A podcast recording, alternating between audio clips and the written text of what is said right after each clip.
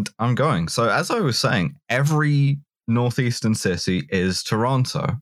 Yes, Uh, they're all Toronto.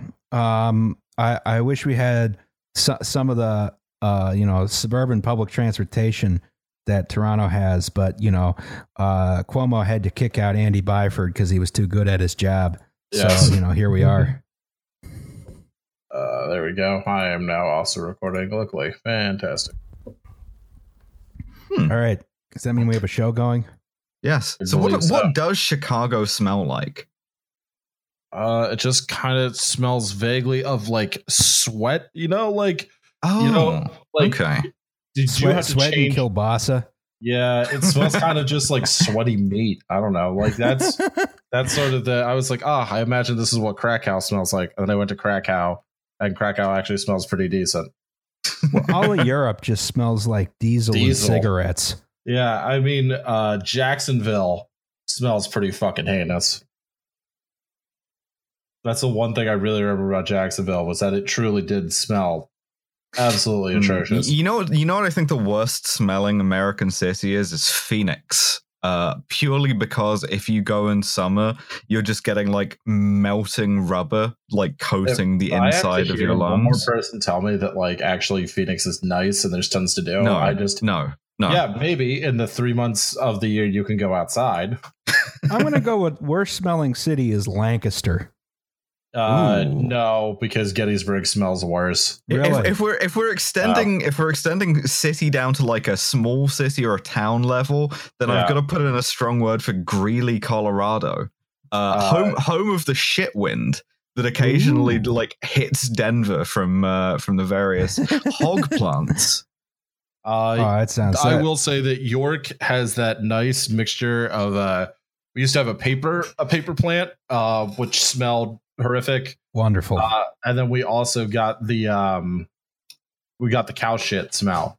Mm. So we had cow shit and can I help you? About York, Pennsylvania. Yes. No, literally shit. Talking Corinne wanted you to know that she had said talking shit.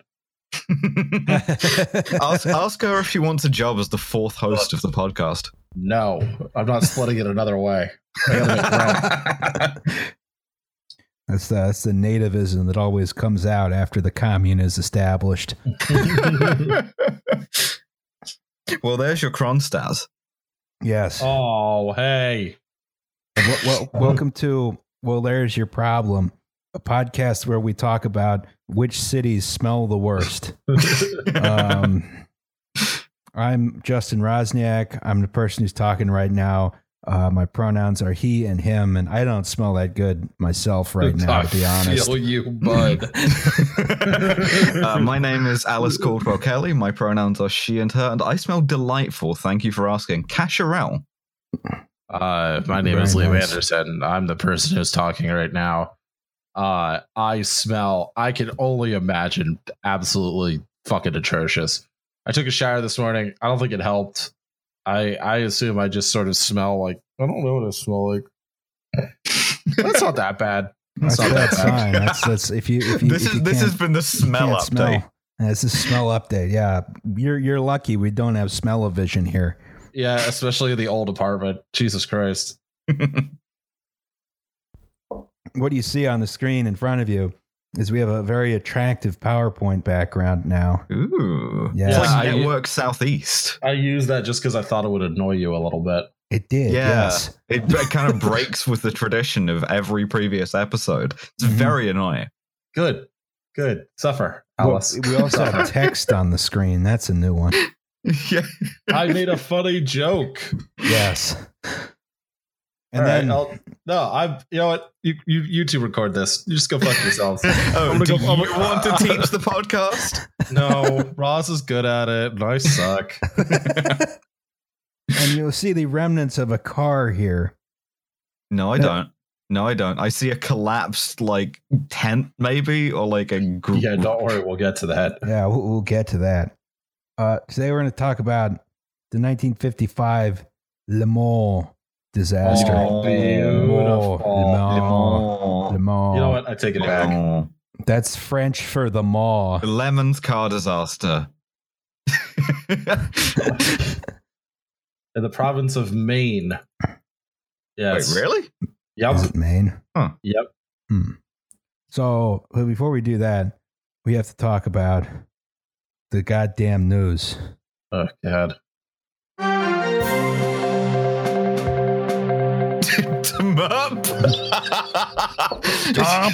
Turp.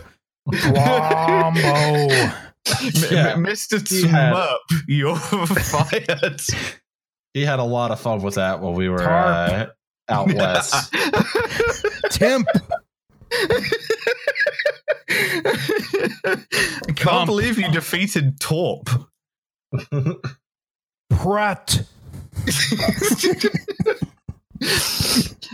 So yeah, uh, Philly has defeated uh, President Trumbo.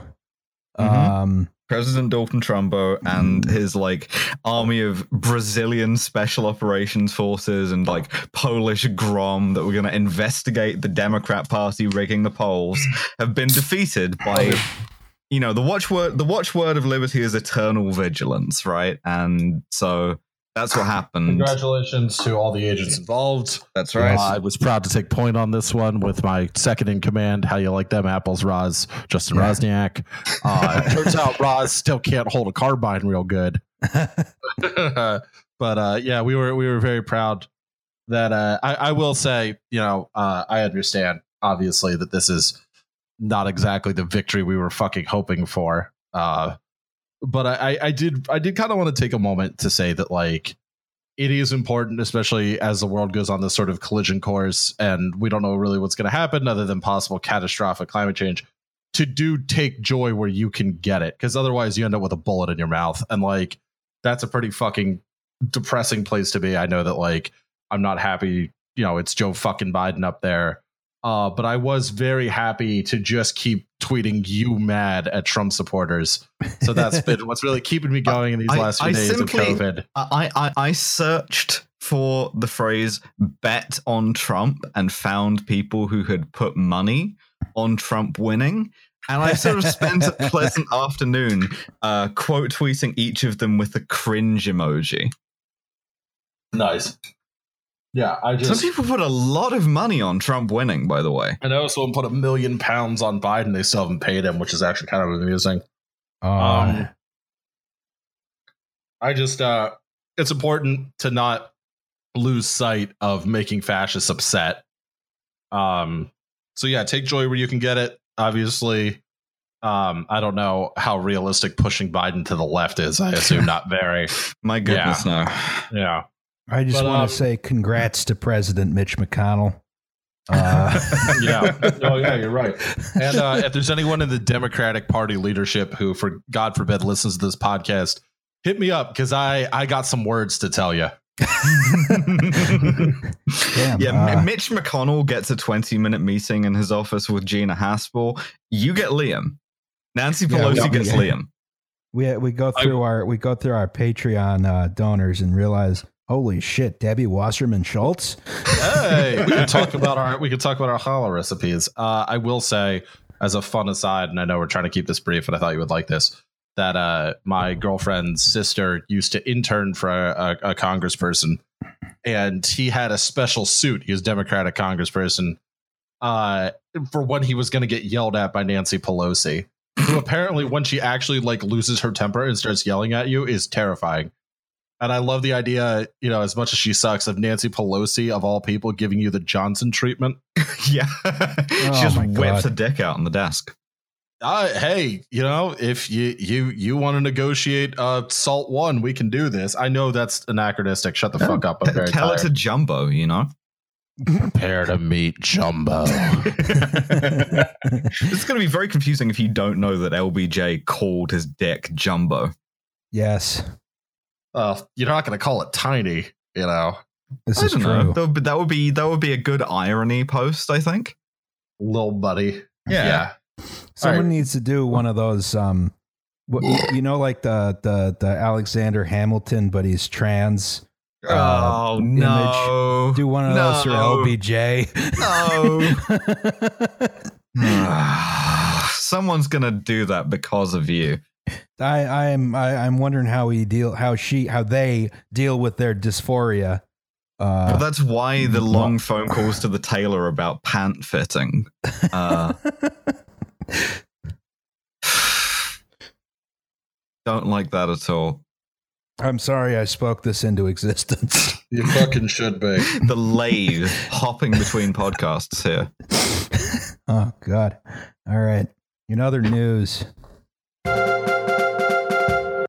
just want to say this as a public service announcement. Do not, under any circumstances during this pandemic, take the Reading Blue Mountain and Northern Railroad. Yeah, because they Um, gave you COVID. They probably did give give me COVID. We don't know yet. To be fair, Yeah, I, I don't I don't have any symptoms. It's been about it's been four days now. You have um, defeated the coronavirus in Yeah. single combat, but they did give you the COVID. Apparently, congratulations, yeah. you're president now.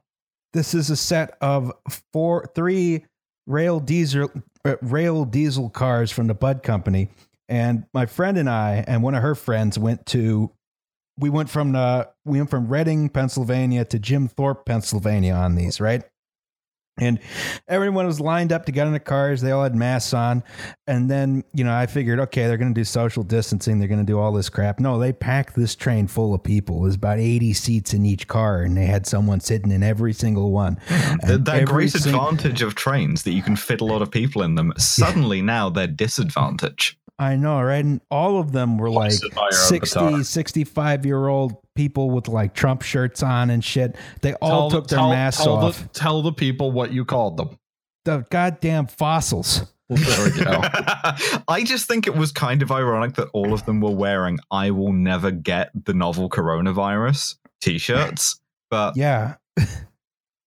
what I don't get is they they were all wearing masks outside, and then when they got on the train, they took the masks off. And I I don't know. There's there something about this. There's something about the human brain that doesn't work well with like putting the thing on indoors. You you like you take the thing Can off when you get confirm. indoors. Like um the the new Secretary of Defense, like because Trump fired Mark Esper for not wanting to do a coup or something, arrived at the Pentagon, Very normal. tri- tripped over his dick on the first step, and then immediately walked up the stairs and took his mask off. So like that's. I think it's just ape brain stuff. It just it's in there, you know. You come into a warm, enclosed area, you like take an item of clothing on your outer layer off. It was two hours and 30 Mm-hmm. minutes to get to Jim Thorpe, and then it was uh, two hours and 30 minutes back after everyone was drunk and they were yelling at each other on the way back. And like uh, old man actually asked me to close my window because he was getting cold. And I was like, what the fuck, dude? Like, like, No, I- no, it's not worth it. It's, This it's is not the, worth the it, yeah. finest, the finest medical science of the 16th century eludes that guy. You can't close the fucking window, dude. You're gonna get miasma. yeah, exactly. You're going to get miasma. You're gonna miasma get, theory dude. has your been proven humors are gonna correct be by this pandemic. Yeah. My God, I I, I was you were very going confused. to lose. Bi- you posted cringe. You were going to lose bile. Yeah. Someone please draw instead of drawing instead of drawing the LBJ thing, please draw the three of us in plague doctor masks with that caption. and safety helmets. yes. That's it. Yes. Uh, I don't know where they're gonna go on the on the on the bird mask, but you know, Oh. And a man in Jim Thorpe yelled at me for jaywalking. Like What actually brought me aside and yelled at me for jaywalking. I was like, I I don't know what this is. We don't have this crime in my country. anyway, this is my this is my public service announcement. This would be a very nice trip if not for COVID, but COVID was occurring. So do, do not take Reading, Blue Mountain, and Please- Northern. They do no, not do not acknowledge do the this. disease exists. Okay. That was the goddamn news. okay. Strong first showing here. Yes. uh, Tag yourselves. Oh, yeah, I'm Professor right. Fate. that's that's right. You wanted the Professor Fate card here, and I just yeah, I did want the Professor Fate car in here. what is the All right. Professor Fate car? It's from uh, The Great Race. It's a film from 1965, I think, about an old, um, like early 1900s uh, long distance car race from New York to Paris. Huh. Um, and it's sort of a slapstick comedy, you know? It's a good movie. It is a good movie. It has one of the greatest sword fights ever filmed and the largest pie fight ever filmed. Huh. Well, official movie recommendation then. Yeah, that's it's one of good movie. twelve movies he's seen. I know, right? Moving on up, bud. So, uh, Li- Liam, take take it away. You you did the notes for the slide. I just decided to put the Hannibal Twin Eight on there instead. oh fuck yeah! All right, hold up. Where am I? Uh, yeah, no, I got it. Roll Tide. Uh, so so so yeah so motor racing uh honestly basically begins when cars are invented so the late 1800s um daimler and, and benz obviously the first organized race is actually in 1894 uh in france En France. oh, yeah, it's a road race. the guy the the average pace uh is a blistering like 12 miles an hour i don't have this in the notes but it took them like six and a half hours to do it Oh, great. You you Um, invent motorsport and immediately create the Indy 500. yeah uh but uh but enough about that let's talk about the guy, guy on a 1903 horse still wins. let's talk about the 1903 paris to madrid race uh where everybody fucking dies Yes, uh, this is in Yes. this is in the Group B slides too. So I'm gonna talk Yeah. about this twice. Yeah, so the 1903 uh, Paris to Madrid race is great because the the French Prime Minister doesn't want this to happen. There's pressure from the French public and uh, King Alphonse of Spain. Uh, the French public's rationale as well, because with the French and with the I, I'm going with Germans. Uh, oh, oui, oui, best in the world, the building's a car. Oh, oui, oui. Uh, so that's tight. Uh, and then half the fucking cars crash. Yeah, like if you've ever read about early Tour de France or like early, just even the Olympics used to be like this. It was a slapstick ass time in human history, and all the more so when you include like early mechanical engineering. Yeah, uh, eight people die. they have to cancel the race to the point where they like restarted at the Spanish border and won't even allow the drivers to restart their engines. Um, yeah, just get out and push. force. Yeah, basically, Put Uh, a this horse, actually- have a mule pull it. this introduces uh, in the French consciousness, at least, the uh, the concept of speed limits. Huh. Uh, and there's discussion if there should be speed limits during racing. Obviously, if you're a coward, that's what you should do. Uh, after this, public road racing, at least in France, is canceled. Kind of across Europe. Obviously, there's the outbreak of World War One. Um, Yeah, and then the difficult to race over the trenches. Yes. yes. the Mille Miglia or milia. I don't Hey, speak the Mila Italian. Milia. Yeah, well, I'm not a fucking fascist, so shouts to Noah. But uh, uh, the that restarts in 1927 uh, because of two young counts. Mussolini actually canceled it because a bunch of people died in 37. Normally, I would be shot for being Italian. Yeah, yeah, yeah, and then hung upside down at a gas station. So who says cars are good for nothing? Mhm. Uh, and that ends in 1957. Next slide, please. Man, I wish I had more than one monitor. All right. so you may see uh Alice, you're up here. If you'll notice that girling uh banner. Yes. I do be doing that. Yes. Uh so you may be wondering to yourself why these dudes are sprinting to their cars.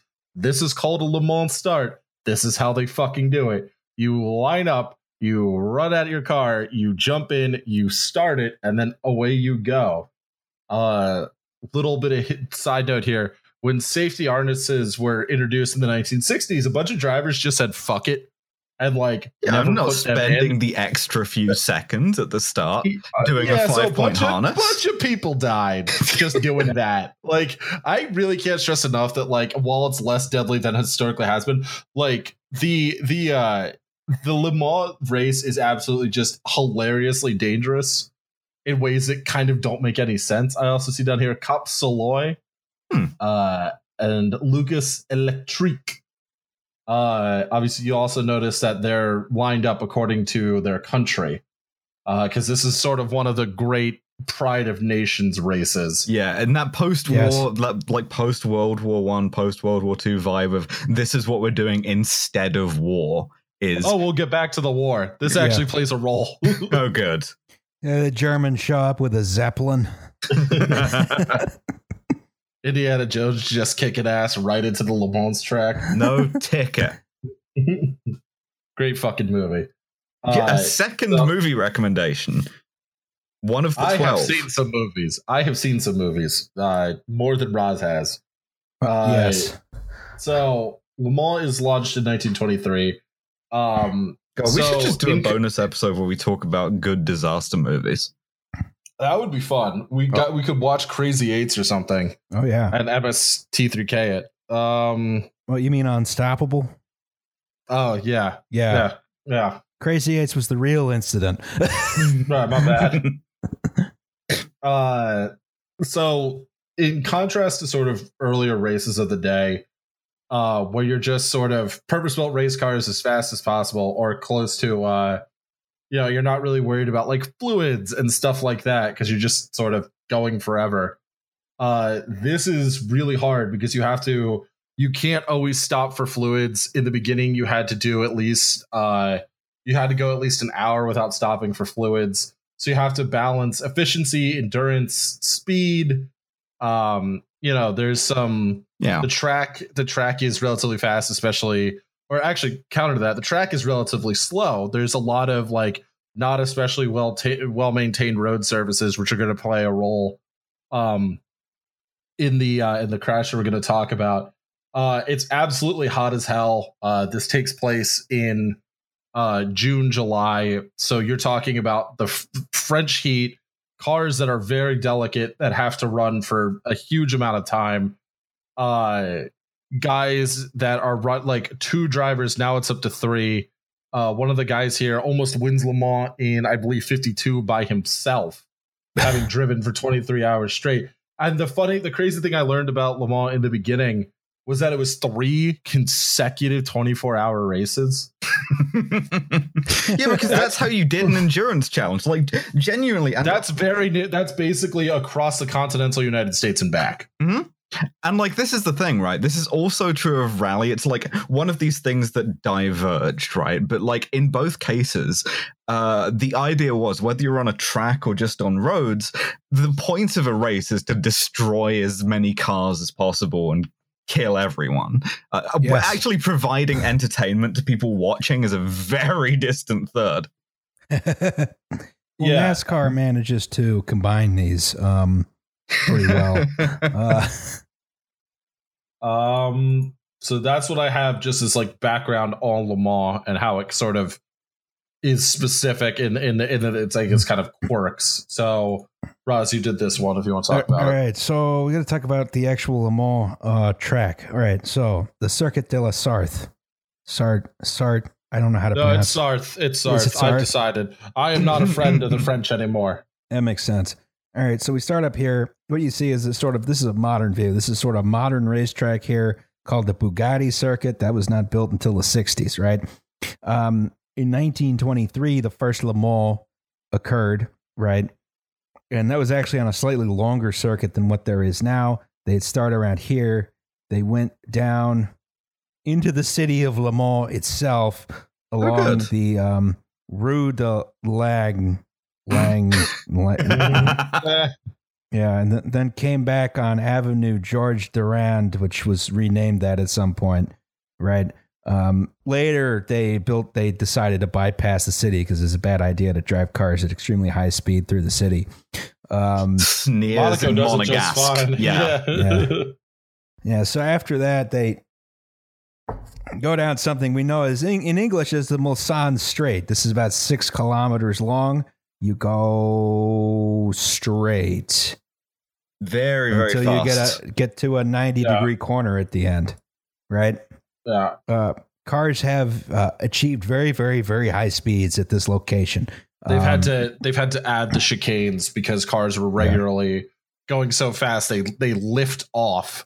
There's another crash uh, in 1999. A Mercedes GTR is coming over a hill and air pushing up lifts his car. He's flown.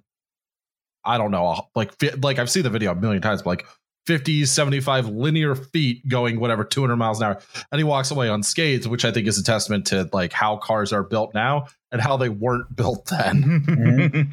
yeah, like uh, you did you do that in like a 50s car. That guy's chunky marinara. But there's a dichotomy here, right? Because in addition to, you know, the, the modern cars lift off, some of the older cars, the, the main problem was you you had a spoiler if you had a spoiler on the back and you were going very, very, very fast, it would just put so much force on the rear tires they just shred, right? Yeah, we'll we'll get there with the Mercedes because Yeah, that's how it breaks apart essentially. So, like, um, the highest speed that was achieved here was right before the chicanes were installed in 1990. Uh, someone hit 253 miles an hour on the street in 1988, right? Uh, and there's a lot of this course. You keep going, you go up this road, you get up to here, you make a qu- turn, you go up here, you go over here, you're going around, you go through a couple other bullshit up here, which I can't see from this resolution right? You know, and then you come back to pit lane, which is right here, which is where today's incident is going to occur. Um, and I will be your incident for today. yes. So you know, in a lot of the course, you're going full throttle, right? The car is the car is completely full throttle for a lot of the course. You know, for a long time, a lot of the roads were not so well maintained, so you're going slower. Today, it's a very, very, very fast course. Um, that's one of the reasons why it's so challenging is because you're running the car full throttle for such a long time, right? So you need like an intensely reliable vehicle to do this well. Um, And an intensely reliable driver who can concentrate and not fall asleep in between getting shot full of horse whatever in the fucking pit lane. yeah, exactly. Well, well, being uh, fed a bunch of strychnine like they're a St. Louis marathon runner. Um, So, okay, here's the modern pit lane up here, right at the top. Today, pit lane is a separate uh, uh, area, right? You can see there's like a barrier between the pits and the main uh, racetrack here, right? So, to give you more of an idea of what the configuration was at 1950, in 1955, you can see there's a public street over here. This is the Rue de Lagne, Lagne, whatever. the Rue the Rue de Gurren the Rue of French thing, right? And you can see that that continues through. It diverts around the race course and then comes back down to the same alignment, right? In 1955, this street went straight. This rue, the rue went straight through, right? Because you were just you were just Mandu, yes, Uh because you were just racing on good, ordinary man. streets. Sacre bleu. Yes. So it's an ordinary public road. It had some special, you know, markings on it for where pit lane was said to be. It was a little wider so they could fit the pits in there, but there was no barrier between pit lane and the main race course. Um, there's no, there's, there's nothing, nothing like you would see in a modern race course. And then there was a four foot uh, earthen berm between the spectators and the race course. We'll sort of see how that was configured in the next slide. Love a bum. but- you never really Yes. hear about bums these days. Shout out to Mm. bums. Yes. Well, You just like saying berms. I huh? really like saying bums. yeah, I, I know. just here's here's the berm right here. Man, that's not a Um, big bum at all. I mean, I realize No. those are small cars, but still. Yeah, and I I don't love how you know they're they're they're seemingly uh that four feet doesn't seem like it's going to make much of a difference. Say if a car goes hurtling by you at one twenty five or so. Yeah, you get a hair must, you know. It's like when a high speed train comes through, you know? Well, I, I mean, people aren't usually racing high speed trains. Well, I You know, mean, not high-speed with that trains have a- They have a limited ability to diver- diverge from a set path. Why do you hate the T one, Roz? All right, uh, Liam, this one's you. Oh Jesus! Everybody, hold on. uh, da, da, da. Oh yeah, this is just a, a picture of the sort of the the start. Uh, I just wanted to include this to get the the same idea of uh, that that berm. So for people that are gonna uh, matter, we've got the number 26 car, Austin Healey, number 19 over. I know you can't annotate it, so Ross, you could circle these, or I can't annotate it. Uh, Um, 19. Which one's 19? Right. uh, it's kind of the back left. Yeah, right. yeah. Right here? Yeah, and then I want you to do 22. That's Pierre Levegh, who's sort of uh he's racing for Mercedes. Uh Mercedes had sort of invited him. He he's sort of the folk hero. Uh he's an older guy. He's the guy I mentioned who very nearly won Le Mans sort of by himself, which is absolutely crazy. Um he's a Frenchman. Remember World War II had sort of just ended, and that's actually gonna play a part in some of the weird tensions that come out during and after the race. Um, this features um, Stirling Moss at the top of his game, uh, Juan Manuel Fangio, Mike Hawthorn racing for Jaguar, Ferrari at the top of their game, Mercedes at the top of their game. Uh, Mercedes, and we'll talk about it in a couple slides, is uh, has introduced the 300 uh, SLR, which is an absolutely bonkers race car. It has an air brake system. It's made out of magnesium. Uh, Jag- uh, Mike Hawthorn, who's driving for Jaguar, uh, hates Mercedes because he is a good Englishman, and uh, and uh, yeah, this is uh, this is going to play a part in how sort of everything unfolds and where blame gets shifted. Wait, did the, to is, it, is this one the Anglo's fault? Is this us? World War II? I don't know. No, Did not you- World did War you- Two. The fucking you, the incident. did you did you did you fight amongst getting bailed out? Well, I mean, yes, obviously. Yes, Look, the, the Yes, World War. II was Woodrow Wilson's fault. Let's get real. Um, no, Not it was entirely also wrong, von but- Bismarck. uh, I will say, uh, I love one of my favorite weird questions, and I try not to do the armchair general thing. Is like after the Battle of Britain, Hitler's just like, nah, fuck this, man. Like I'm just not, I'm just not gonna do it anymore. I'm gonna, I'm gonna Yeah, go. because he was the small bean who had ADHD and was just like, yeah, Yes. whatever. That's a cut off her mic. Cut off her mic. I'm not hearing the phrase "small bean" again. All right, let's get a intersectional Hitler image uh, somewhere in the No, chat. Yeah. Uh, someone made it, but they're a Nazi. Uh, so uh, the Jaguar and the Mercedes are are going really uh, really at each other. This is it's worth noting this is an endurance test, and neither team is especially treating it like one. Uh, so uh, disaster ensues on lap 35. But before we get there, next slide, please. Let's talk about the car. Yeah, let's talk about the Mercedes in question. Imagine doing that shit with just like a leather helmet and goggles, though.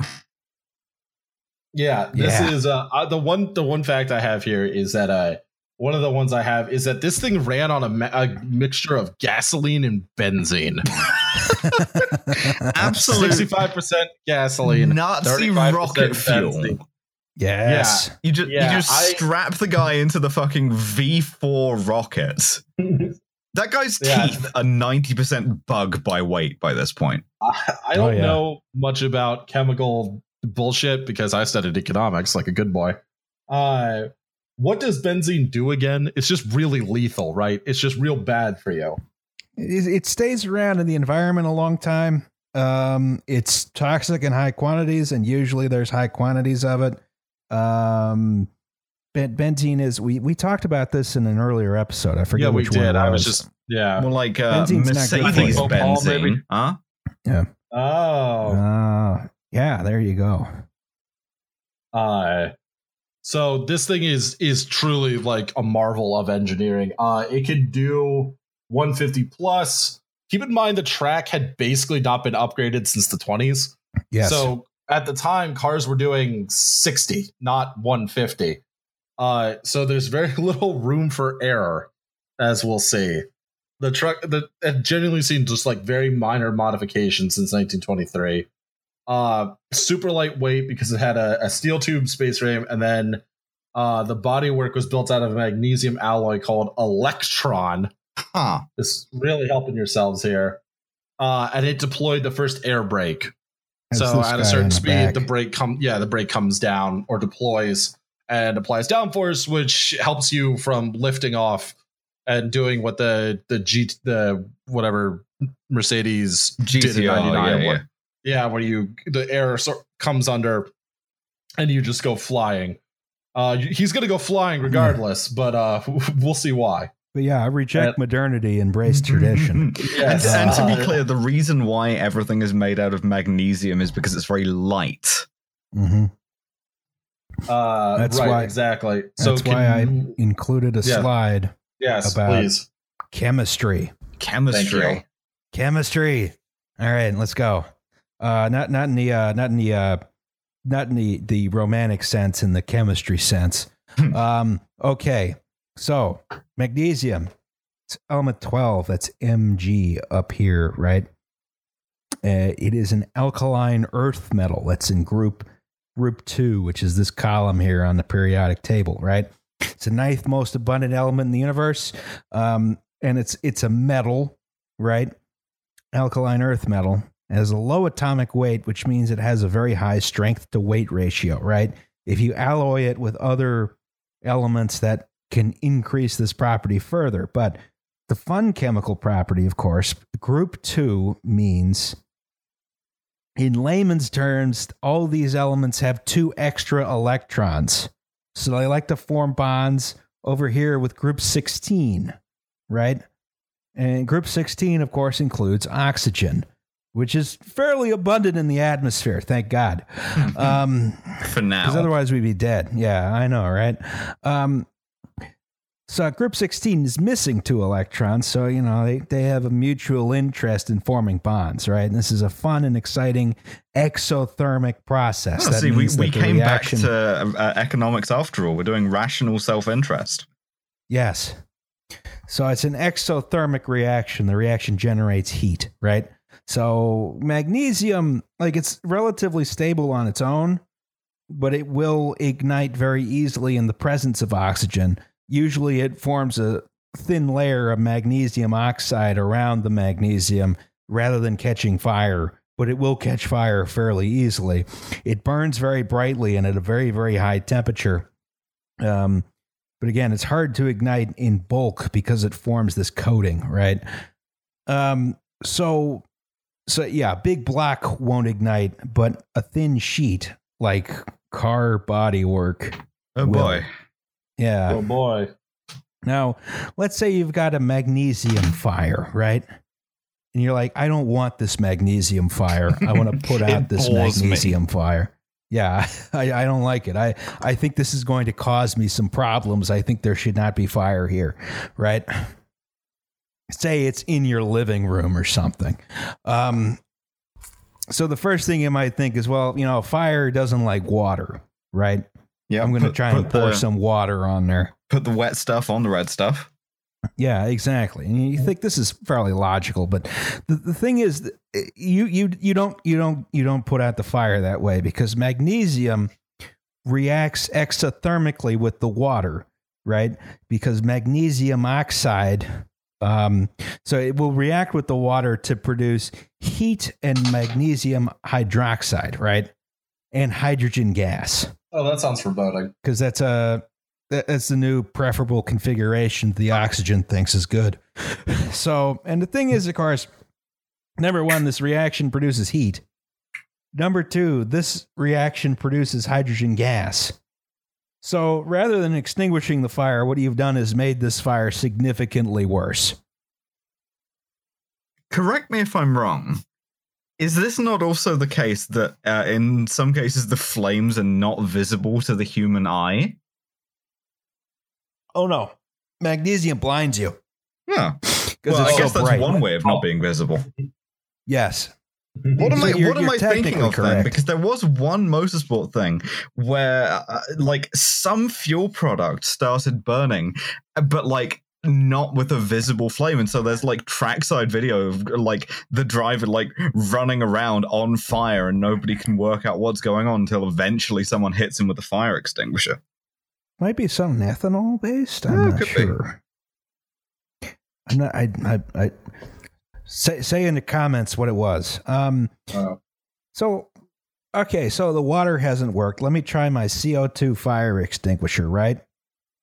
Let's try the CO2 fire extinguisher. Carbon dioxide puts out fire, right? Well, this is also bad news because magnesium is so reactive that it strips the O2 off of the carbon, Oh boy. reacts exothermically with it, and it produces, dear. you know, just raw carbon, magnesium oxide, and of course, more heat.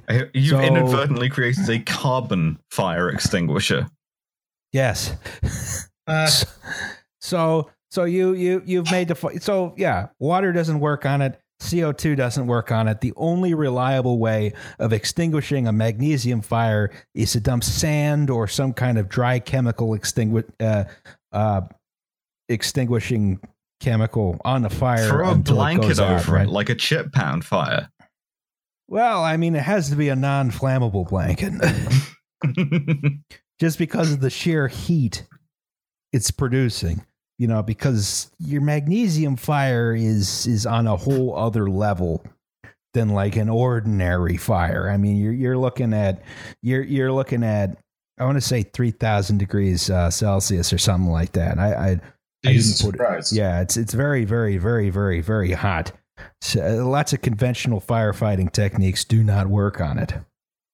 Um, now you can alloy magnesium with other metals, and you can reduce some of these undesirable properties, like being extremely flammable. You can increase its strength, um, but these properties are not eliminated if there's a major fire, right? And that's what Elektron was. It was a magnesium alloy. So, you know, it wasn't like going to catch fire just from sitting around. But, you know, if for some reason a race car had a fire that was intense, you might have some problems.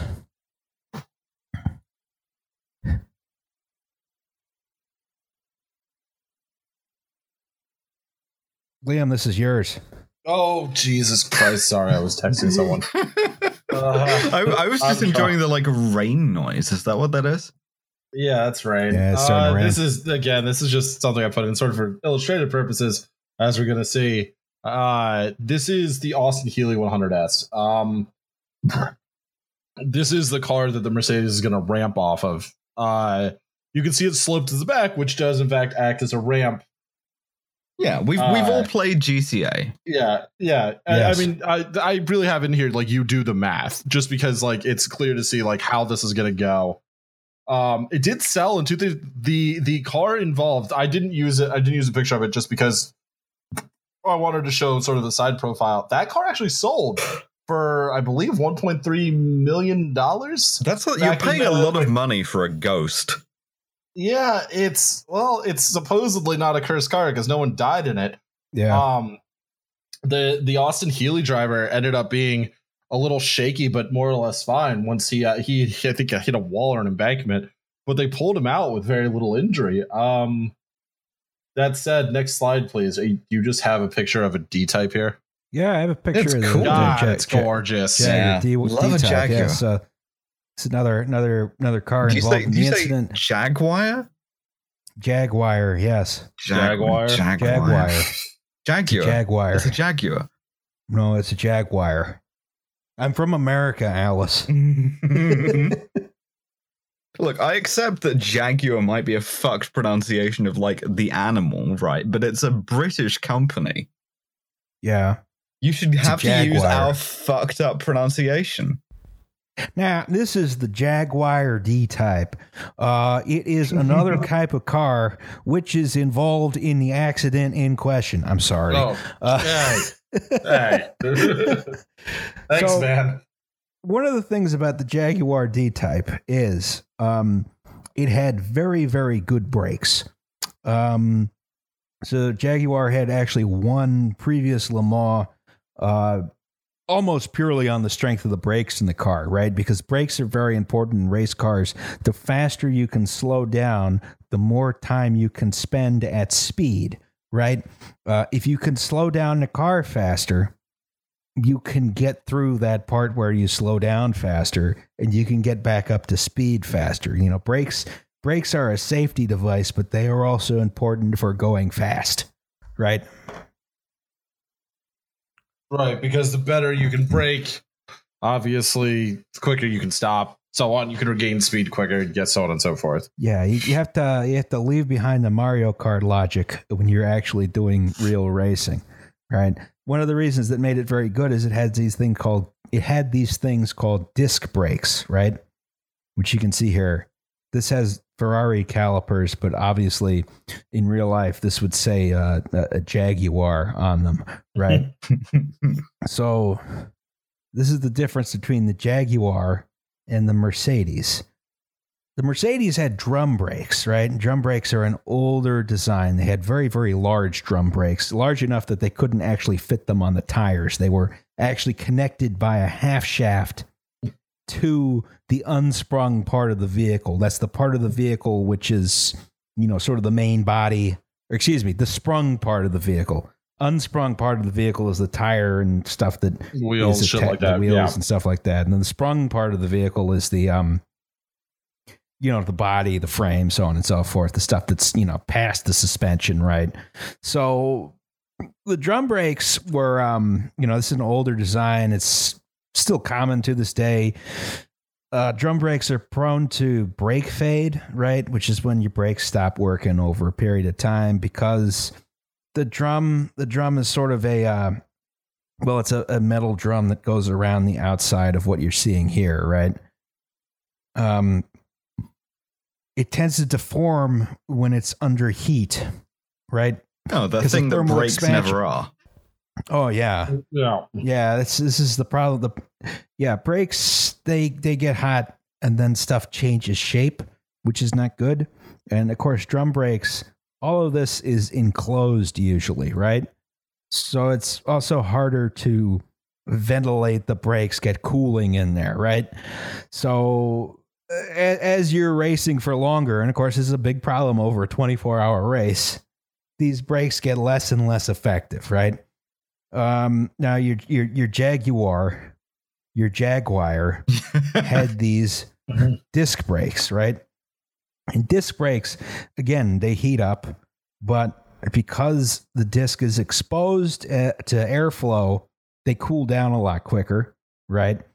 Um, you know, the, the, the, the caliper here also isn't affected by like changes in shape of the disc in Mm. quite the same way that drum They also brake look is, way right? cooler because you can see the caliper heat up, and so this will just go Yes. screaming past you, and you'll be like, "Huh, this is the thing in the wheel is glowing orange. That's very Yes. red.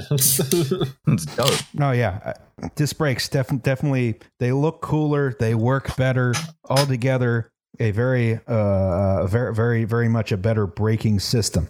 Um, and oddly enough, like uh, disc brakes actually they work a little better when they have a certain amount of heat in them. Um, that's why you know if if if if they're if if they're heated up enough that they will deform a little bit, um, the calipers can get a better grip on them. Hmm. Um, so you know you actually want some heat in these guys when you're running. Um, you don't want too much heat because then you know it'll melt. But this is 1955, so a lot of the science wasn't necessarily super well understood. Yeah, it's all Uh, being done by thing- guys in shirt sleeves with martinis.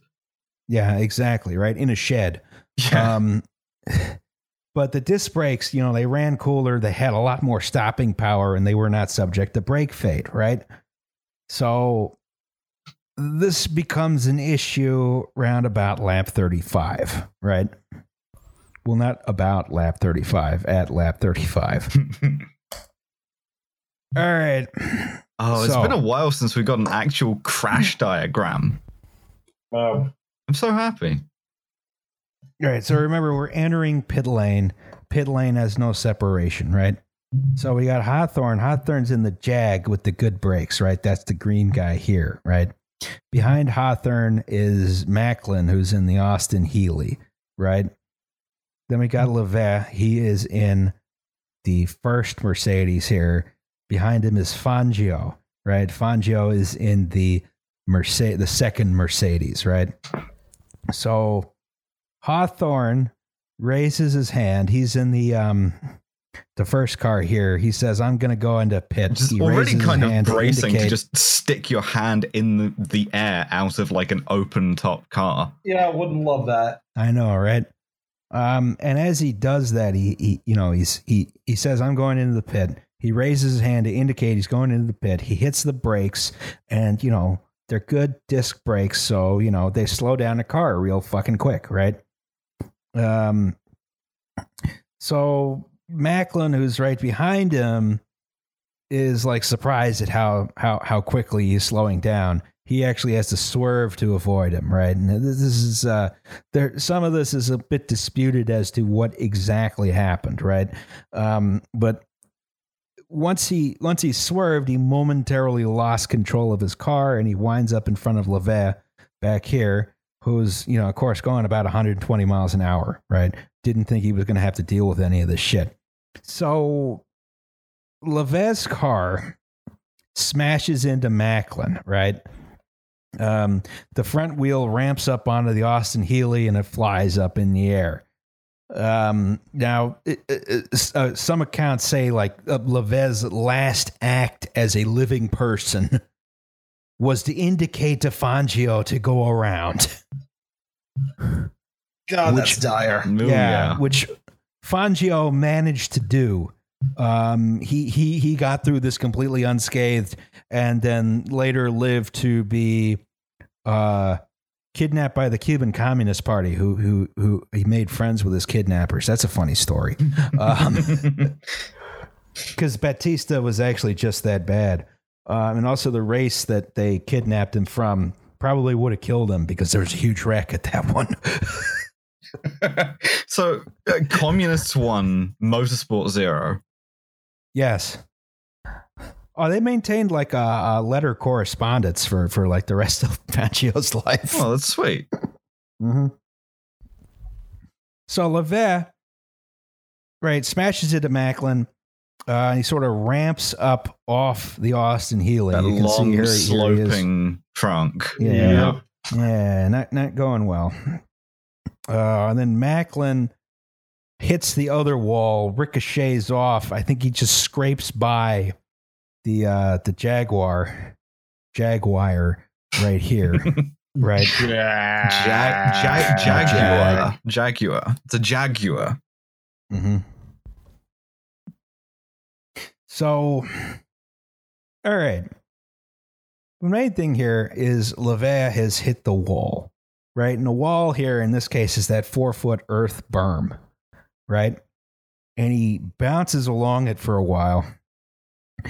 Um, he clears the berm, and then it, you know, it hits a concrete stairwell for the grandstand that is right on the other side. oh boy Levegh was thrown clear of the accident, but immediately killed when uh, his skull impacted the ground first. yeah. Yeah. Um, I mean, s- t- save that for your boomer uncle who's like, yeah, I don't wear a seatbelt because I'll get thrown clear of the accident. yeah, well, you know, it's like the. It turns out roads are a hard surface. Yeah, a lot harder than airbags. Yes. so the car disintegrated when it hit the stairwell, but all the big heavy components, you know, the engine, the suspension, the tires, the frame, all this stuff, it still has momentum, right? So they plow into the crowd in the in the grandstands and kills they kill dozens of people like instantly. Yeah, the, the, apparently the magnesium hood uh just Yeah. goes Flying at guillotine. head Yes. height and because it, it's like catching air because it's you know it's an airfoil uh this sort of Yeah. flying sharp wing of uh, of metal just goes through and just frisbee of death. straight off a little bit Yep. off the top you know um Yeah. A little Oh. bit too much off the top. yeah Uh, Literally lowing someone's ears. Yes. Yeah. So the um, you know, of course, this car, you know, it's in an endurance race, right? They got really big fuel tanks. I think they started out with something like seventy gallons of fuel in these things. Uh, they're not protected in fuel cells like they are today. No, Right. of course because that's you know that's cock shit why would you do that that's extra weight Right. uh yes, no got to go fast. you gotta go fast So this fuel immediately ignited and became a huge raging inferno, right?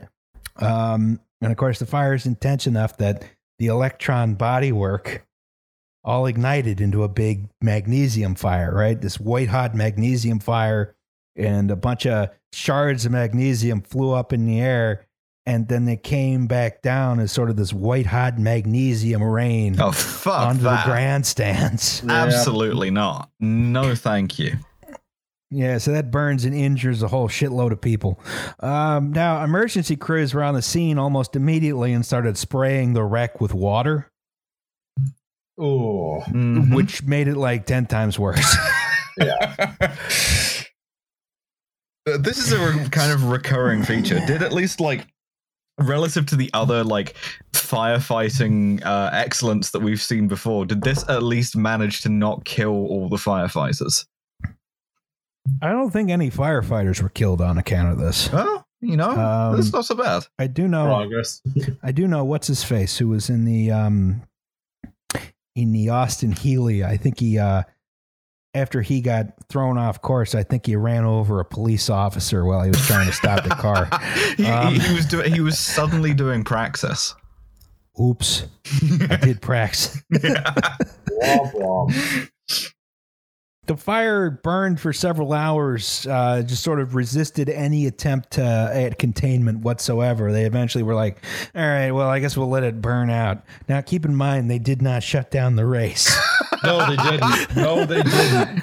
Which would be like truly unthinkable today, but no, they just kept racing. yeah. Imagine having to keep your eyes on the road at like 130 miles an hour with a magnesium fire off to Well, I one believe side. Hawthorn, when he came back around, was like sobbing Jesus. from what I read. Yeah, they, yeah, it like Yeah, because they made That's- Hawthorn go around after he pitted. They were like, hey, you need to get away from the chaos for the moment. And he, Yeah, he, he did I- a full lap and came back around. He's like, oh shit, I've done did forcing them this. to continue Yeah, the race we- was We gotta, we gotta get you to do something safe. Why don't you drive this car at 120 miles an hour around this circuit Um, for a while? okay, have fun. It's important to take time to decompress, I find. yes. It's also the theme of our Byford Dolphin episode. That's good. Gotta do some self care by not having your internal organs separate themselves violently from your your. That's your, right. your- Is that cop on the left Chest. actively in the act of tripping while this photo was taken? yes, I think so. that Clown looks shoes. like it, yeah. So when the dust cleared, there were at least 83 spectators dead and another 178 injured. Now, You know it's bad when they hit you with that at least. You know, that's some Yeah. melted together stuff. There's lots of there's there's records of this incident that have not been unsealed till this day. Uh, a lot of eyewitness accounts said it must have been more than 83. Um, so, all right, you know, so they're trying to clear out this accident scene, right? There's a special memorial mass for the victims almost immediately at a nearby cathedral, but they do not call off the race. Again, I incredible. they continue the race. And yeah, because race organizers, they said, "Oh, we don't actually have the authority to call off the race." Also, they were afraid a lot of people might sue them. Um, at very least, Mercedes Benz had the dignity to withdraw from the race later that night, but uh, Jaguar did not, and Hawthorn won the race. Yay. I mean, like, There were some- obviously he didn't like he wasn't the proximate cause of this accident on purpose, but it's Yeah. still pretty funny in a bleak sort of way to be like up there spraying yourself with the champagne, you know? There was uh, a famous photo that went around in the French uh, newspapers and magazines after this race, showing Th- uh, Hawthorn. Uh, yeah, he he did take a couple big swigs from the big victory Fuck, champagne. yeah, I and, was kissing joking. a local girl. Yes, no, he, he does. And they which- were, and the, the caption was "To your health." Huh. which I don't blame him for, honestly. Like, I don't think he caused the accident, and I think maybe you do need to do some self care after this sort of right. thing, Yes. especially if they weren't letting you not race. Yeah. so, all right. After this race, um, there's some immediate blowback from a lot of European countries, right? Which is that France bans motorsport entirely, as does Germany, Italy, and Switzerland, right? Switzerland Until still can- has it banned pretty much to this day. I think they might have some Yes. exceptions now, but it's still very illegal.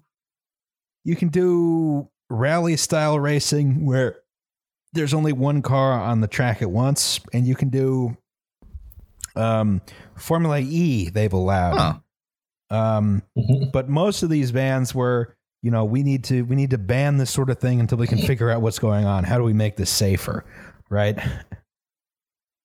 So i don't think it was until the next year that really most of these bans were lifted. Um they make some vague safety improvements.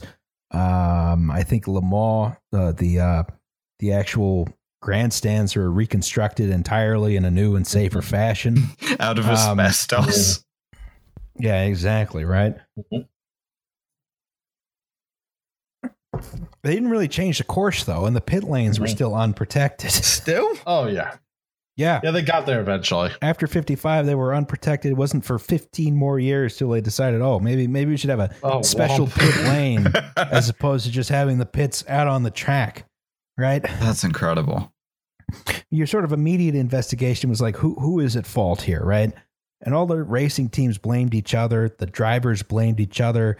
Hawthorn People took got res- sued for libel. Yeah. Yeah, Hawthorn initially took responsibility. He thought he caused the accident like moments after it happened. Then afterwards, he's like, "No, I didn't cause the accident." Um, the the formal investigation eventually says, "Well, this is sort of tragic racing accident, right? No, no one could have, you know, there there wasn't anyone here specifically at fault. It was just you know bad, bad safety, right? Bad everything. Yes. Hmm. You know, which Yeah, th- th- that exacerbated by bum just appeared on its own. yeah, exactly. We don't know how it got there. Shut up. There's just no no one had uh no no one had changed the design of the track for 40 years, years, and cars yeah. were three times as fast. Yeah, but that's nobody's fault. That's just force majeure. Exactly right. Uh, insurance company's favorite. Things happened. Yeah, people die. 83 people get guillotined by a flying hood. You know? Self care. Yeah, Yeah. I'm like it, it. This this this killed 83, 83 spectators plus the driver. Um, At least. this I- I horrible think- accident, like it, it, it, it results in a year long ban of motorsport, but it didn't result in a lot of material safety improvements for uh, Le Mans, right? Um, and what it really took after this incident was decades and decades of ad- advis- advocacy by drivers for mo- motorsport to become as safe as it is today, right? Mm. you know, because dangerous events are relatively cheap to run. You know, once you have these sort of ironclad safety laws that say, look, you need to spend money on safety, um, only I then can done you lemons. run a safe event. Yeah, I, I, like this is going to be a recurring Absolutely. theme. We'll, we'll hear about it again when we talk in the bonus episode about Group B. It's also a thing in NASCAR to a certain extent. It's a thing in Formula One. Is that like, yeah, okay, racing drivers might have a reputation as being, you know, like uh thrill seekers but like when your friends start getting killed in preventable accidents you can organize and at times actually withhold your labor and that's very powerful because who else is going to drive the fucking car I'm not going to drive a race car. Yeah, I'm not going to scrub up. To, I'm I've not already crashed a race car Not- once in my life. I don't. I'm not going to do it again. Oh, that's right.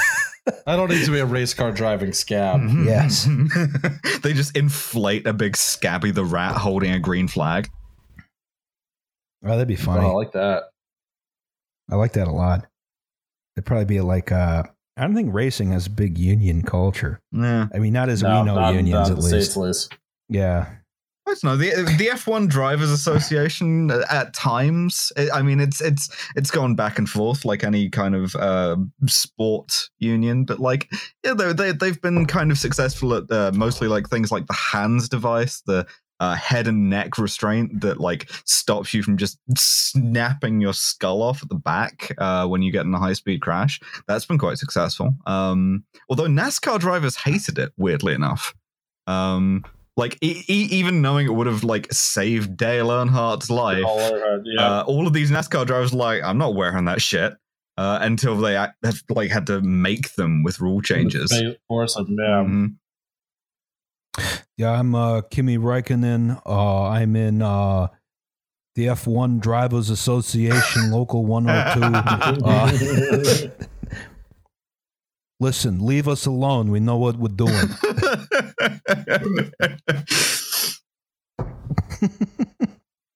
oh my god! But yeah, so that was that was a Le Mans disaster. Wow, this is a short episode. yeah. It's wild. Fuck. Made it to like an hour. I Well, knew we we, had to go. Well, we had to go quick. We still have safety third. I was about to say, well, I got an hour until I have to do my other thing, so we could have discussion, Hmm. debate, discussion. Uh, About what? safety, good or bad? I would say good, Uh, tentatively. neutral. yeah, I would definitely say safety is good. Uh, I, I would further say that Yeah, I mean- car bad. yes, Car crash worse. Mhm. car crash, Yeah, not good. I mean, I I think that that's part of it. Is that like even knowing full well, like you've now seen 83 spectators, you know, at l- plus a driver at least die, and you're still just like, nah, like this was a tragic and unavoidable accident, and uh, we're just not gonna do anything to fix it. Which is an attitude that pops up a lot on the show. Is just Mhm. I, I- you know a lot of times we'll get the we'll get the dire warnings that something is amiss and then they don't do anything about it it's like something really did happen and like obviously like i don't understand necessarily like the whole you know oh the, the like the overlooking i suppose and like no we can't break with tradition of a 32 year old track for cars that like were clearly going Yeah, because that's You the danger. And like like it like it says on the back of your ticket, motorsport is a dangerous event. And I I would question to what extent like the entertainment value is separable from that danger, right? If you want No, I mean the entertainment value is in Yeah. the danger. I think for a lot Yes. of people, like a lot of people watch NASCAR for the big Mhm. one. oh fully. You if, know, if you wa- if you yeah, want to I- like watch cars proceed safely around a track, you can be one of the freaks who get into who gets into touring cars. But like, Ugh. sorry, I just couldn't resist. Like, huge slam on touring cars out of nowhere. you're not wrong. Yeah, I, I like to watch a stock car, but like more boring. Mm. Well, I mean that's the thing, you know. You think, wow, it'd be real. It'd be a lot better if NASCAR was actually stock cars. And you look at touring car No. racing, you're like, mm, no, actually, this I is actually, worse. I actually uh, do hold that point, which is that I think you basically manufacturers enter as opposed to what they have now, and you say you can have, you know, your car that costs under thirty thousand dollars with essentially whatever engine you choose to put in it, and whatever you know racing harnesses, so on Yeah. and so forth, fire suppression system. You would absolutely watch like a Ford, whatever the EcoSport with a Ford GT engine crammed in there, or like a 7.3 liter Power Stroke Okay, diesel. that is You'd true. watch that. That is I true. just, watch I just want to see like uh, another like whatever, whatever it was. I think it was a Pontiac with a twenty foot tall spoiler. yes. Hold on, I'm going to use the restroom. I'll be right back. Oh, good. Me too. Well, I guess I'll just go fuck Alice, myself. this is then. on you. Yeah. Well, um, how's it going, everybody? I'm I, I'm just now helming this podcast by myself, solo, and I'm kind of I'm I'm thinking about how much to um to like contribute here and how much to hold back when it comes to motorsport for the Group B episode uh about about rallying that uh we're going to talk about. But like, it's interesting the kind of I don't know, uh, sort of fly by night culture that develops around around these sorts of events. Um, and I, I don't know. I think there's part like as much as it might have at that time pretended to be purely an endurance thing. Um, I, think I think Liam was right. I think there is an element of like waiting for the big one, right? You're you're trying to test these cars and these drivers to something very near destruction. Um, and you know, I I'm not sure how surprised you can be when uh, when the result is whoopsie whoopsie, we made this bum uh, our our only safety measure for a you know giant magnesium fire. Um, it's real bad, folks. Hi, I'm Alice Caldwell Kelly. That's right. That's right. You are. What were you What were you telling the uh, our our listeners about? Oh, I was I was like um I was just musing. I don't think I said anything coherent. Oh, good. Yeah, no. I. I, I, I said that there were various like uh traits involved in the scenes of the area and uh, things of that nature. Like it, it had a, I'm bad, had a guys. I huge- assume you've been saying horrible things about no us. much. I I, it, I I had a huge book report energy, is what it did. Uh, I I just did Oh, like a, a solid like two to three minutes of nothing. Nice. Atta girl. In, con- in conclusion, motorsport is a land of contrasts. Yes.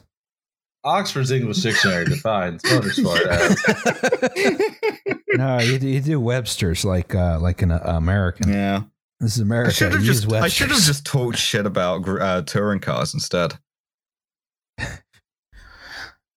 Yeah, I really want to drive like a, a Mercedes like W one thirty four with a seven foot wide spoiler on it at like forty five miles an hour.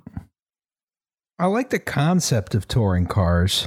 I don't like the implementation, Hmm. the execution. It's not. It's not as entertaining as I feel like it should. like the be. thing is right Uh, because you don't have the the like the space or the the speed to do a lot of overtaking what you end up with is this kind of like convoy thing which is like nascar except the ambient danger isn't there like nascar that's fine because in that like pack of cars they're all going at a fucking canted angle with a concrete wall on one side like that could lead to a massively entertaining mass death event. Whereas like touring cars, just Yeah. like oh, one of them spun off into the, in the mud. Oh, that sucks.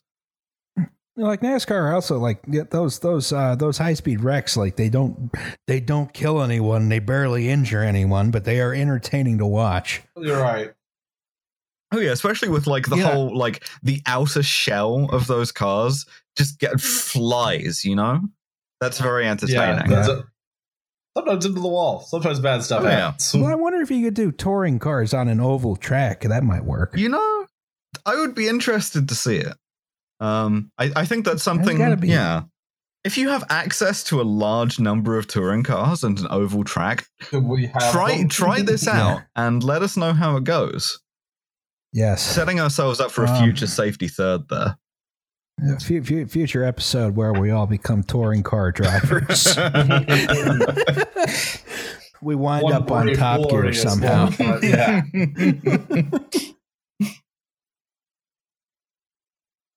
Hey, I mean, BBC, if you're listening, clearly you need some people who are both You need our But help. yeah, yes. you need some people who are both not gonna be uh the original Top Gear dickheads who are like impossible to work with and abusive and stuff, but also crucially are not cucks. And so if you want to and or pedophiles, as Chris Evans uh, may have been. He was in Epstein's Little Black Book. huh. Oh my god. Not the actor, not the actor, the BBC preventer. Well, that, I, I, that could have been for perfectly legitimate reasons, I'm sure. Anyway, if you want to uncuck Top Gear, my suggestion to you Yes. is call us. Hi- hire us to present Top Gear. Yes. yes. I will I will happily present Top Gear. I don't know I'd if I can put in put in the work that Jeremy Clarkson did, but I will I will make an attempt. We'll do our best. Yeah. Just punching a guy for not bringing you the correct cheese stick. Yes. Listen. oh my god. All right. Well, on that bombshell, we have a segment on this podcast called Safety Third. Shake hands with danger. This is a safety third from an aquarium. oh boy. So I, I'm sure Liam will be happy about this one. I, ju- I Yep, just saw the slide. I am I am Squidward. I'm no, I'm Squidward. No, this is Patrick. Shit killed Steve Irwin, man. I keep saying it. Is a stingray a fish? Um, I mean, look, i- in a in a spiritual sense, yes. In a biological sense, I don't know. Those are very strange ones because, like, uh, rays in general are ven- very friendly animals. Like, I, I, I was like, Just really dislike Australians. Apparently, yeah. Well, I can't blame them. Um, is is a stingray So- a fish? Uh, yes. No. No, but I don't like him anyway. Hmm. Are they, they, are fish? fish. They are cartilaginous fish. They, they Oh. killed Steve Irwin Roz. yeah, but they're like they're usually very friendly. Yeah, they're usually very friendly. That's why they killed Steve Irwin. you can't Look, judge the I- whole species. You, you yes, know, I can. you know who else is like murdered people is like house cats. yeah, but I like- like house cats. I'm fine if they're murderers. I don't give a shit about that. they probably deserved it. yeah, exactly. All right. Before starting grad school, I worked at a fancy public aquarium, mostly doing animal feedings and being a bio lab technician. Okay. Please tell me this Well, isn't an orca public- story. Is this an orca story? No, Okay, good. I've seen Blackfish. more more more related more related to what we're looking at. While what the public saw was really clean and fancy, the back rooms were not that way at all. There were tanks bowing out and held together by wood and metal beams to keep the glass from shattering. There were tank lights, which were tens of years old. There was improper drainage sterilization. In several cases, heaters and other devices with known current leaks were just left in tanks because they were too hard to replace. I think that the lasting nerve damage, it's okay, it still works basically fine, oh, in my left arm Oh, it's from a combination of these leaky machines and an unsecured light falling into a tank I was working on twice. Fuck that. But no, thank After you. the second time I quit, you know? Fool me twice. Feel that. Feel that. We were told not to unplug the lights when putting our hands in the tank for feeding because that's too often. Have they heard of a light switch? you can just hit the. Okay. All of that is a side story, though. The real worrying incident was a couple months in, uh, in which we started having a problem with venomous box jellyfish showing up in tanks. Oh. Well, you, you, that's why you got to deploy the rocket launchers. No one knew where they came from. They'd probably hitched a ride on a shipment of exotics from East Asia. But once you have an infestation, it, be, it can be hard to get rid of. That's fucking weird to think of box jellyfish as being like cockroaches or something, you know? I've never had a jellyfish infesta- infestation Oh, in my I, house. I mean, I, have once, but, that's probably because antibiotics have I- cleared it right up. So, mm. I, Oh, I don't live in a giant vat of water either. So, if you don't know, all jellyfish grow from little tiny polyps that can grow in the sealant of the tank or on rocks or on glass, basically anywhere. Once this issue cropped up, we tried bleaching the tanks. But Oh, even no. after bleaching them, these fuckers came back. Jesus, and they're pissed. Eventually, they went away, but before that, my manager just started pouring the venomous jellyfish out into the set of drains that led to the sewers and storm drains, Whoa. and, and from there into the ocean. I expressed some concern about introducing invasive uh, species. Think lionfish, which came from a similar type of situation. Lionfish find it very Uh, difficult to kill you, though. Um, box jellyfish, Hmm. not so much. No, no, yeah, they don't sweat it. Yeah. But my boss wasn't worried. He said they'll go through water treatment, ignoring, of course, that our sewer system is old as hell, poorly maintained, and has floodwater influxes and outflows. Need I remind you that these things survive bleaching and drying and are a really toxic It's species? somebody else's problem now. Yeah. There's just like there's just like a Anyway, no really really- rickety grate holding back 50 box jellyfish. and just like one one screw is like getting slightly loose. Simply don't worry Yeah. about it. I used to, when I was in high school, uh, I rode, I did crew because I'm a, you know, upper class A twit. wasp. Yeah, exactly. Right. Uh, a Catholic wasp, the worst A kind. wasp. Um, yeah. So you know the uh, uh, we we we had a boathouse which was right near a combined sewer overflow point. You know, so if it rained too hard in Washington D.C., all the sewage would dump directly onto our dock. Um, Ugh. and I'm like, well, this is bad enough. I don't want jellyfish dumping on there as well. You just gonna go and brush the like shit covered jellyfish away from your dock with a broom. Don't worry about it. Yeah, don't worry about it. Don't worry about it. Don't look at it. Don't look at it. Don't, Don't look fall at it. in. Do not fall in. Yeah, the Anacostia River was pretty bad to start out with, but then you know you add jellyfish in there. so anyway, no one really keeps a record of which jellyfish species are where, and we don't even know what exact species we kept releasing. So it could be years before we find out if they took a foothold on our coast. If they did, you'll have even less reason to swim in Florida. Oh. Beautiful. An actual, honest to God, environmental disaster in the making. Whistle blown to us and not the EPA. Yes. Thanks, guys. Thank you. yeah i was about to say i so uh this is uh top well there's your problem top tip don't release. Don't release swim. Don't swim. don't swim Don't don't, swim. Don't spit. Don't, release swim. jellyfish into the sewer system That's right. Also, uh, if you're gonna go racing, remember to wear a harness. Can't wait for Yes. the well. There's your problem. Collaborative lemon steam. That's right. Bring a suitcase full of baked beans. next episode is the tacoma Wrap narrows bridge quick. disaster Yeah. This uh well, Hour there's your problem. Any percent speed run.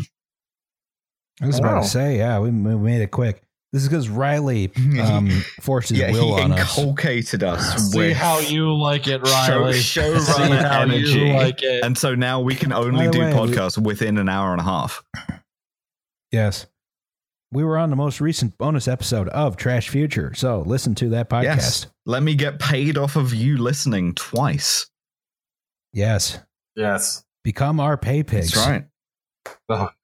Uh, we have a Patreon for this purpose where there will be bonus episodes. Our next bonus episode is on Group B. Yep. Group B rallying. More of this. More more motorsport. What, motorsports, Motorsport. Uh, yes. A lot of death. Lot, oh, Even so much death. death. Oh yeah. Yeah. What Mm-hmm. happens when we take a car that weighs as much as a bicycle and we put a twin turbo V6 in it? Let's find out. Yes. That's not gone well. Er quattro, er quattro, er quattro. hey, but listen, if it Uh, hadn't been I for the have- demise of Group B, you never would have gotten the anti-lag sound in Group A. So, you know, no. Yeah, just enjoy that. That was dope. All right. Uh, I I am working on shirts. I have taken it over. I'm waiting on Union Pete to get back to me. All right. So. If you want a Pennsylvania yes. Secret Service card following oh, our yes. election victory, you can DM me. What you cannot DM me, well, I guess you can, but I wish you wouldn't, is there's a Pennsylvania Secret. Yes, yes, they are. I Mhm. need three things from you the name you want on the card, the image you want on the card, and the address you want me to mail the card to. If you send me all three of those, I can get right on it and print it. And if you want to send me a few bucks for shipping, that would be much appreciated, but it is not mandatory. This has been an announcement about the Pennsylvania Secret Service cards. Go birds. Send Go more birds. money. I'll send more stuff. That's right. Yes. I guess my commercial is Franklin 12. It's coming. No, really, it's coming. I, I, I actually have the damn thing open in fucking Adobe Premiere right What's now. What's this one gonna I've, I've be? gotten a bunch of stuff done. Oh, 12? 12 is about um 12 is about the various ways we have subjugated people in the Oh, West. good. I'm sure that will be Oh, boy, the an- an genocide enlightening and relaxing time. Oh yeah, yeah. It's full of exciting topics like the Walking Treaty, like Cherokee removal, like the Haitian Revolution, Yeah. and how we profited off that. Oh. Hmm. oh boy, that's self care. Well, that- well, there's Mhm. your problem. Uh, vive General Dessalines. Uh, vive General Louverture. Yes. Is it Lovature? I think so. Because I was calling him Lovature the whole Ah. time. Amy Lovature. Amy Love. Fuck, that's so cursed. Oh my god. Just throwing a stapler at Napoleon. what I'm here for. It turns out the short guy with the horse was bad. Oh yeah, real bad, Um, folks. Yes, not very good. Um, other than that, I don't know. Subscribe to our Is that the end Patreon. of- yeah, subscribe to our Follow Patreon. Liam on Twitter.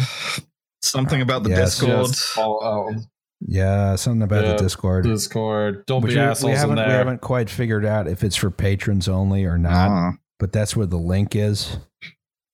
Ah. But you could probably Nice. just distribute the link too. I, I wouldn't care. Yeah, I don't really care. Yeah, exactly. Um, just just stop causing problems. Yes, please. Thank you.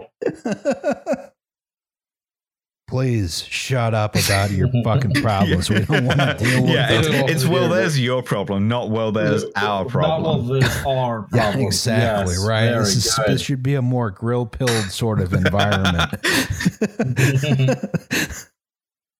I don't know why I want, you want to log on to this fucking Discord and then start talking about uh, uh, the, the specific. Bullshit. Yeah, the, uh, uh, we're gonna have like serious discourse about like uh, China or some crap. It's like no, we're we're supposed to hear. We're supposed to just be shooting a shit. Please just shit post trains. Yes. I'm begging you.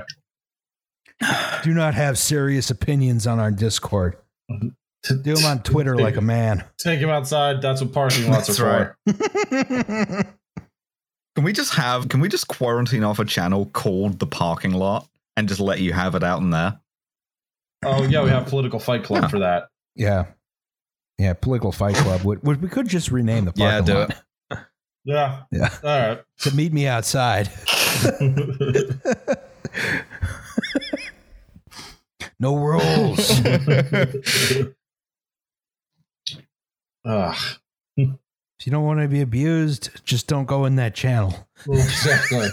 Someone will call you a mean name, and I will do Yeah. nothing to stop them because you signed up for I hear Roz Yeah. is in there swinging a chain around, and hollering about Maoism.